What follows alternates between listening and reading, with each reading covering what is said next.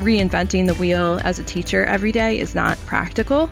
So, using different tools to make life easier and preparing our students to use those tools and those strategies out in the world is going to help them.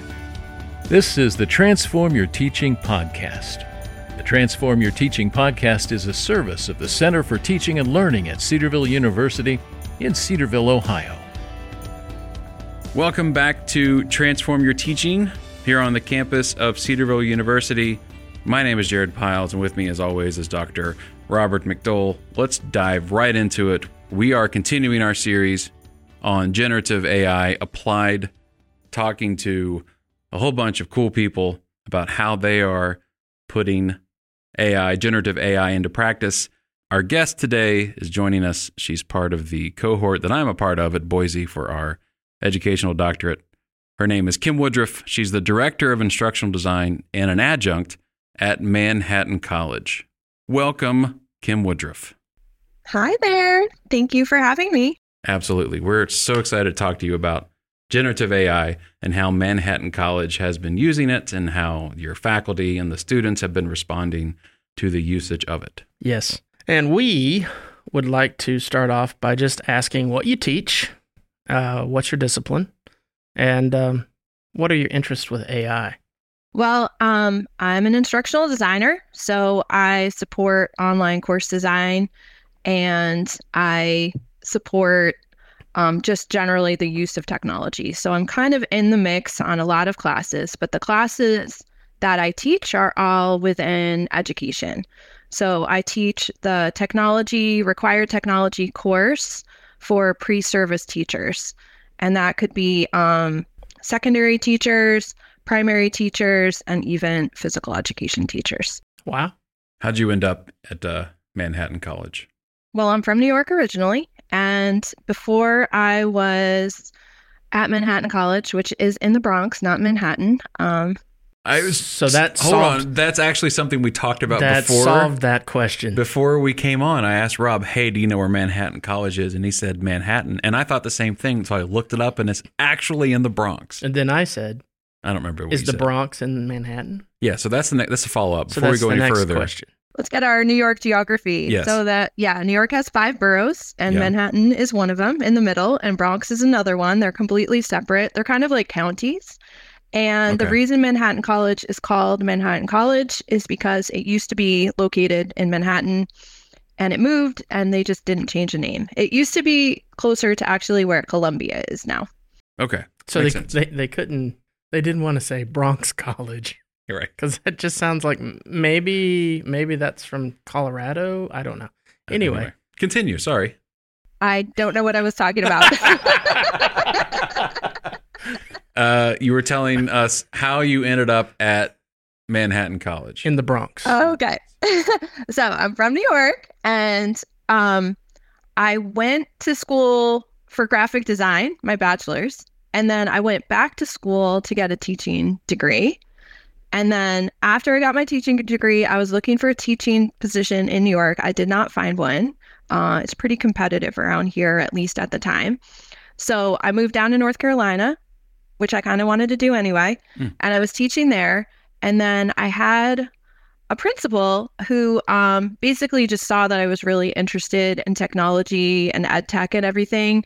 And, um, you know, I was working on their website and stuff like that. And he just said, Hey, you know, there is a program for ed tech, a master's program, and the district pays for you to go back to school to get your master's. So I was like, Wow. well, that's a win.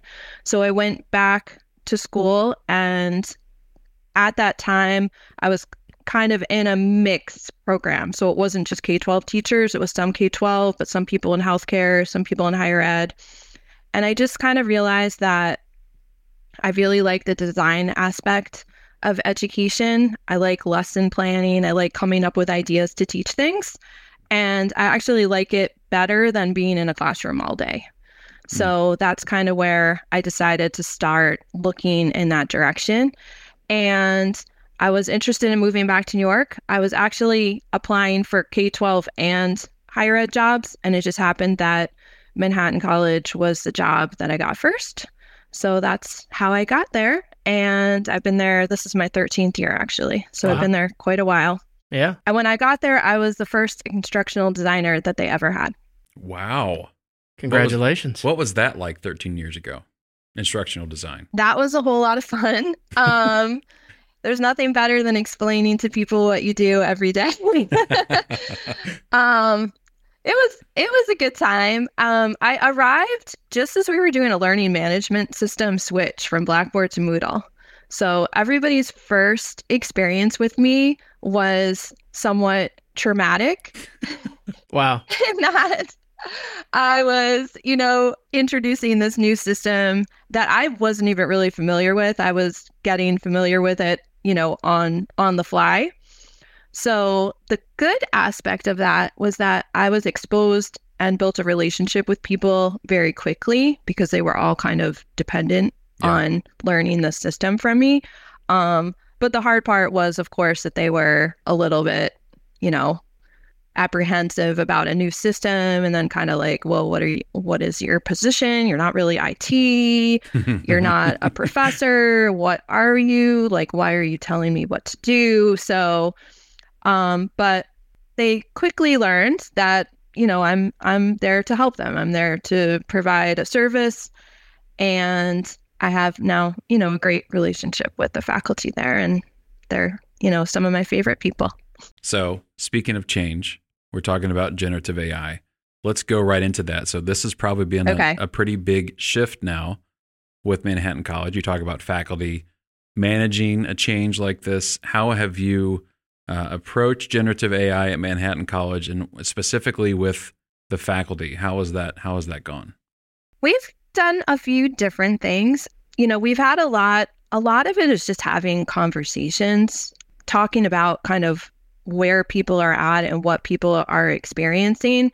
So I've been working with our teaching and learning center, and we've done several kind of sessions where you know people come together you get a few different people from a few different disciplines and then me as well um, and you know our other instructional designer just sharing how things are going and and what's working and what's not working. So that's um, been one of the main things, and then also just providing kind of tips and tricks, and always really basing those in you know pedagogical principles that we already know. So always bringing those back into the mix, not trying to push for innovation too rapidly just yet, um, but really just kind of saying, you know, this is a new technology and just being observant of what's happening. Um, and one thing I've really been encouraging people to do is to be experimental, to explore the technology, to give it a try, and especially trying to do things like authentic tasks that they would try to do in their normal lives.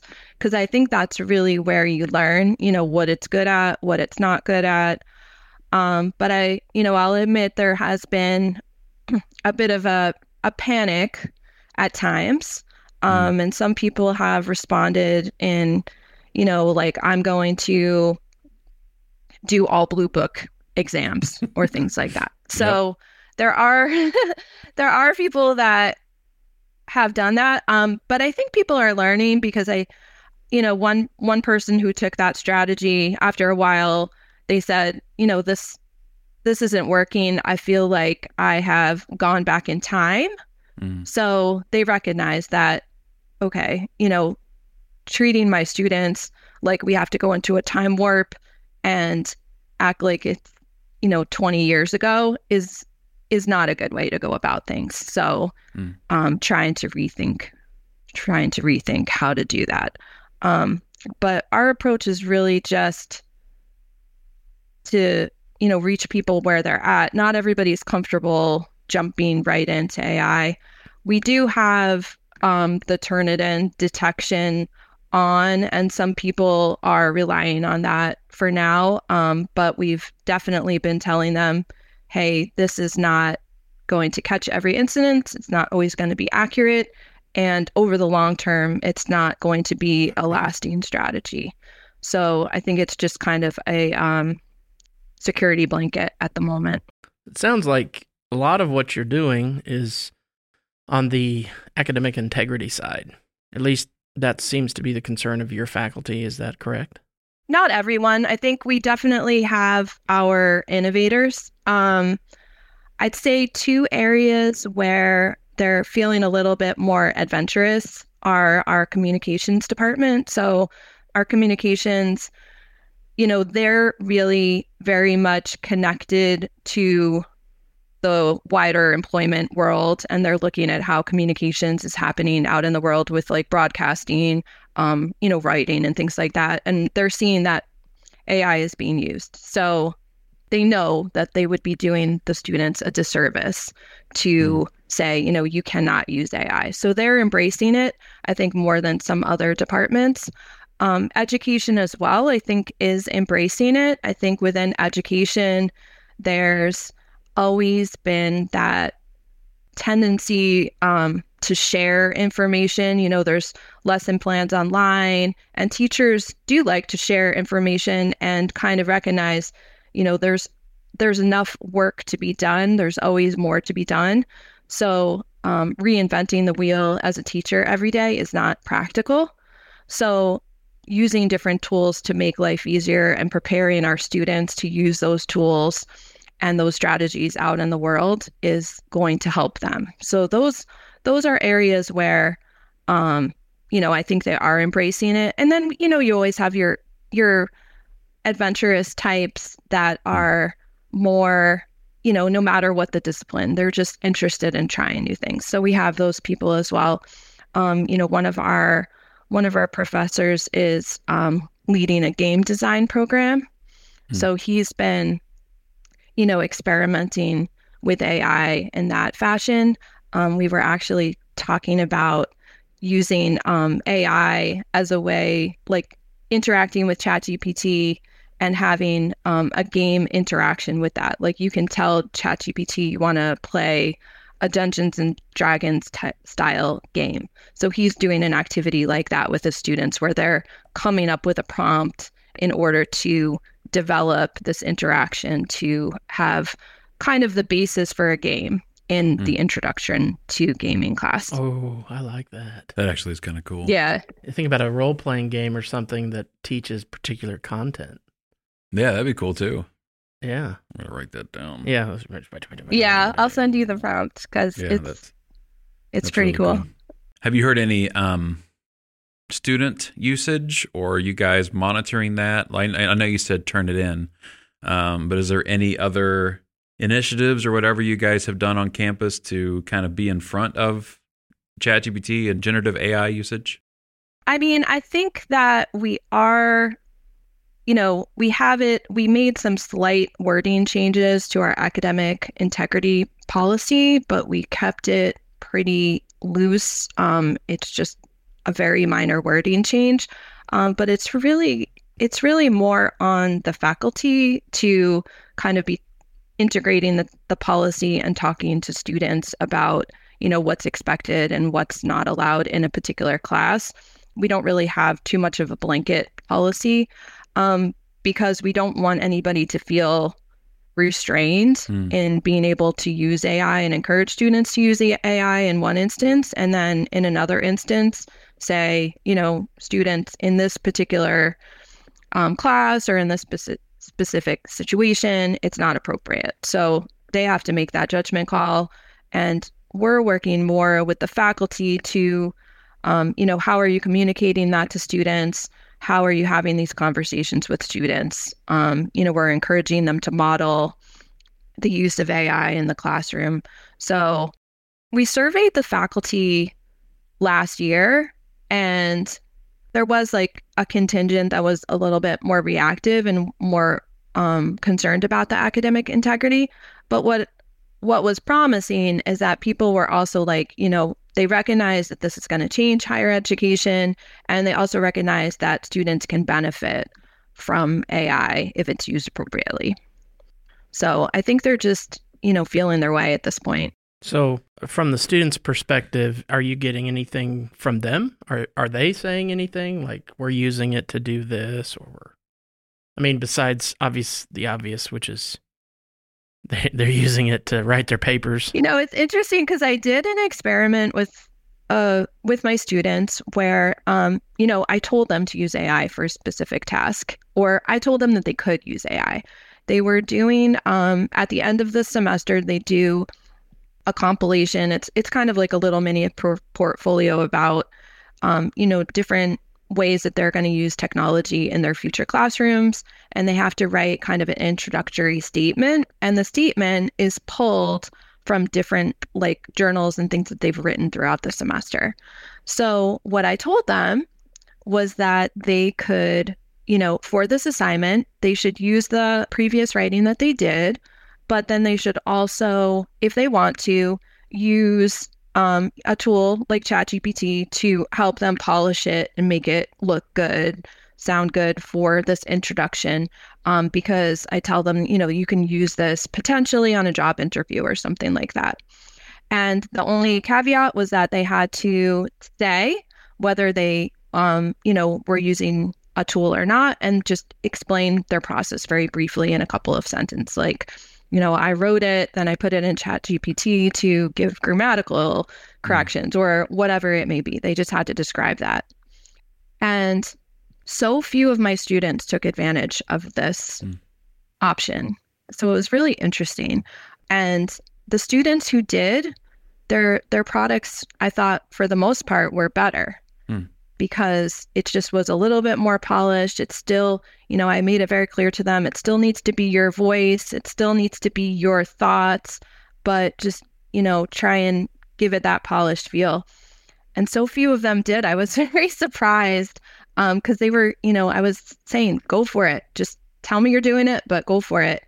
And they, you know, they don't. So I feel as if the students, you know, I think they're using tools like Grammarly sometimes, but I think they are a little scared mm. to use the tools. And if they're not told outright that they can, then they're very worried about how it will come up, especially because a lot of the professors are using Turnitin. So they don't, you know, they're worried about getting flagged. Mm. So I get the impression that, you know, unless there's a class that's really embracing it fully, that, you know, unless students are looking to to do something dishonest, they're they're still a little bit shy at this point to to use the tools too much. So that sounds very similar to what we heard from those our dear colleagues in Tiffin.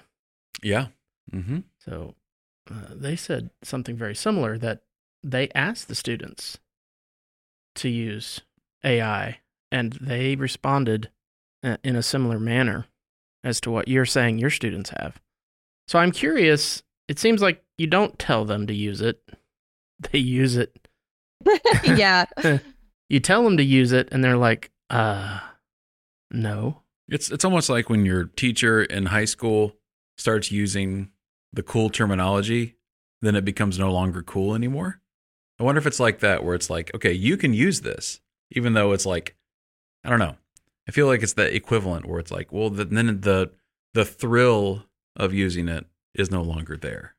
Or if like someone says, you can use your notes on the exam. Well, I'm not going to I mean, I don't know. It, it feels like that kind of a thing where it's like, well, it's not nearly as fun to try to sneak in and cheat on my exam. Not that I ever would do that. It's not cool. Let anymore. me just say on the record, I never would have done that. You can't tell your friends afterwards. Yeah, exactly. You can't tell them. I use I my use notes. ChatGPT. yeah, because then it becomes it's not as cool. I don't know. I don't know. I mean, I'm a student and I've been using it, but I've been using it in in different ways. Like, um, one of them is, you know, when a text is really challenging to understand, then I'll put it in and and have it kind of spit out like an outline of it to help me understand it. Um, but in one of my classes, I'm taking some user research classes, and just kind of as part of what the content is, I've been messing around with um, using like the premium chat GPT for different things. And, you know, like I'll have it write a song about some content or I'll have it do a cartoon to illustrate some story or whatever. It's interesting to see what it grasps from different content and how it sort of mm-hmm. translates that into a different medium.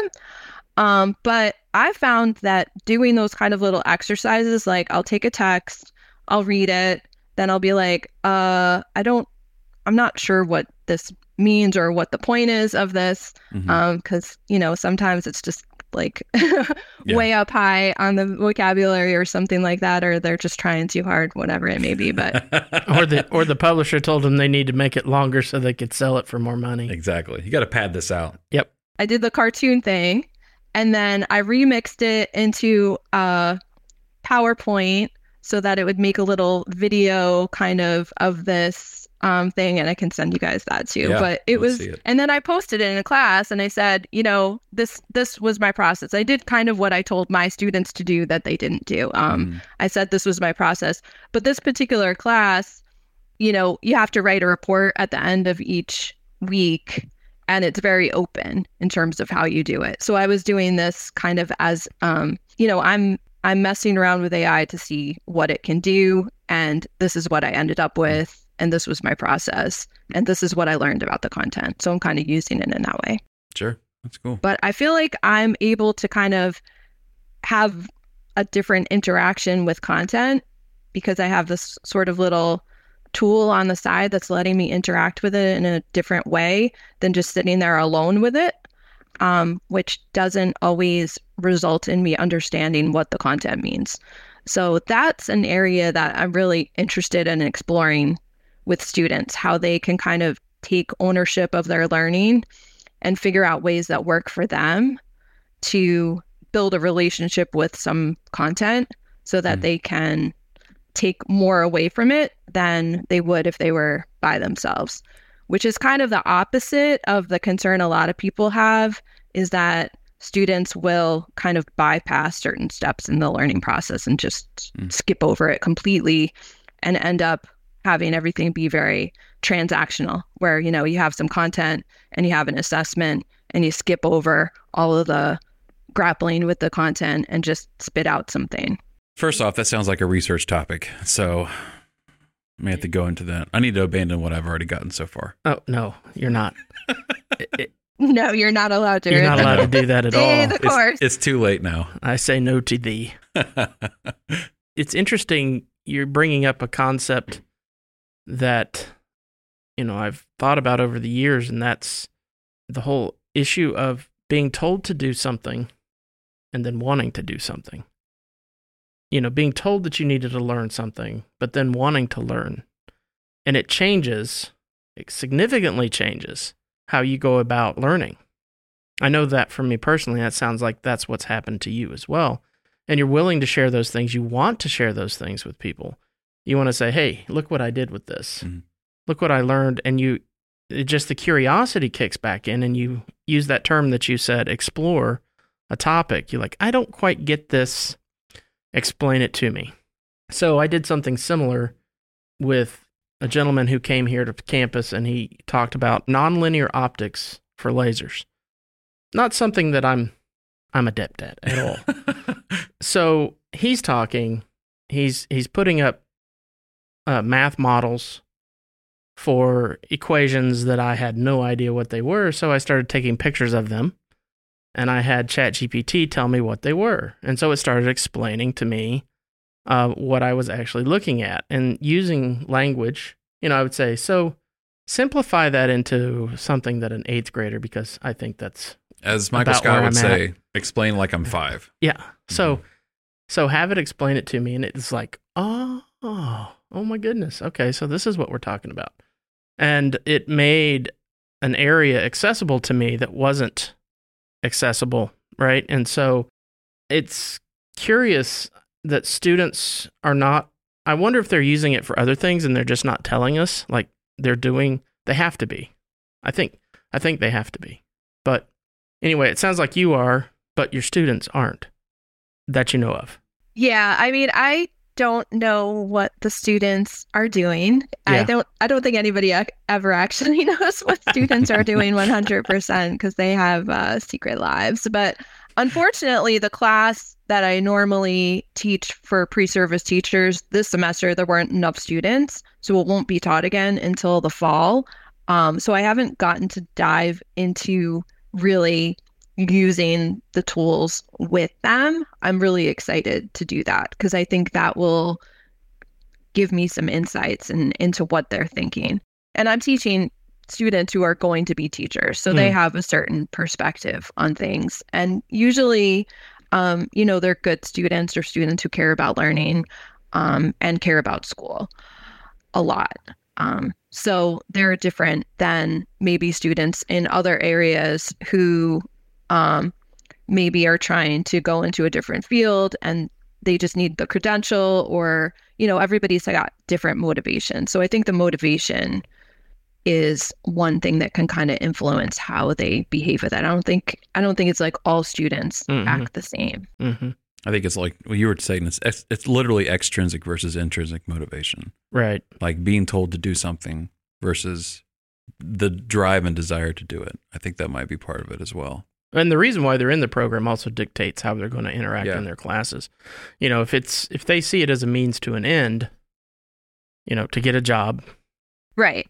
Well, that's that whole transactional thing. It's like am I just going through this step, this step, and this step to get, you know, the piece of paper or to get the credential? Or do I actually want to learn information and skills so that I can do whatever well, or I know this area, or I can be an expert in this.